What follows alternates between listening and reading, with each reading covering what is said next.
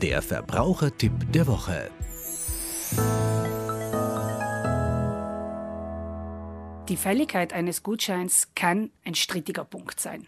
Man geht im Normalfall davon aus, dass wenn ein gut sichtbares Datum angegeben ist, dieses gültig ist. Wenn nichts draufsteht, geht man von einer zehnjährigen Verjährungsfrist aus.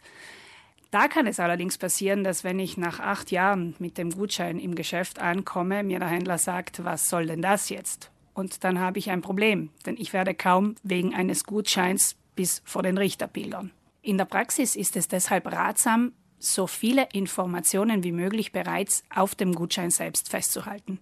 Wer darf wann mit diesem Gutschein wo was einkaufen? Das heißt zum Beispiel, innerhalb welcher Zeit gilt der Gutschein im Zeitraum des Schlussverkaufs? Ist er an eine spezifische Filiale einer Kette gebunden? Ist er an einen Namen gebunden oder kann er weitergegeben werden? Und, und, und. Je klarer der Gutschein, umso eher vermeide ich danach Missverständnisse und umso eher hat der Dieb Beschenkte eine Freude mit dem Gutschein und es gibt keinen Zweifelsfall. Ein ganz praktischer Tipp, der Gutschein sollte nicht zu groß sein. Die riesengroßen Gutscheine sind zwar wunderschön zum Schenken und schauen toll aus, aber wenn sie nicht ins Portemonnaie oder in die Handtasche passen, riskieren sie zu Hause in der Schublade zu verstauben.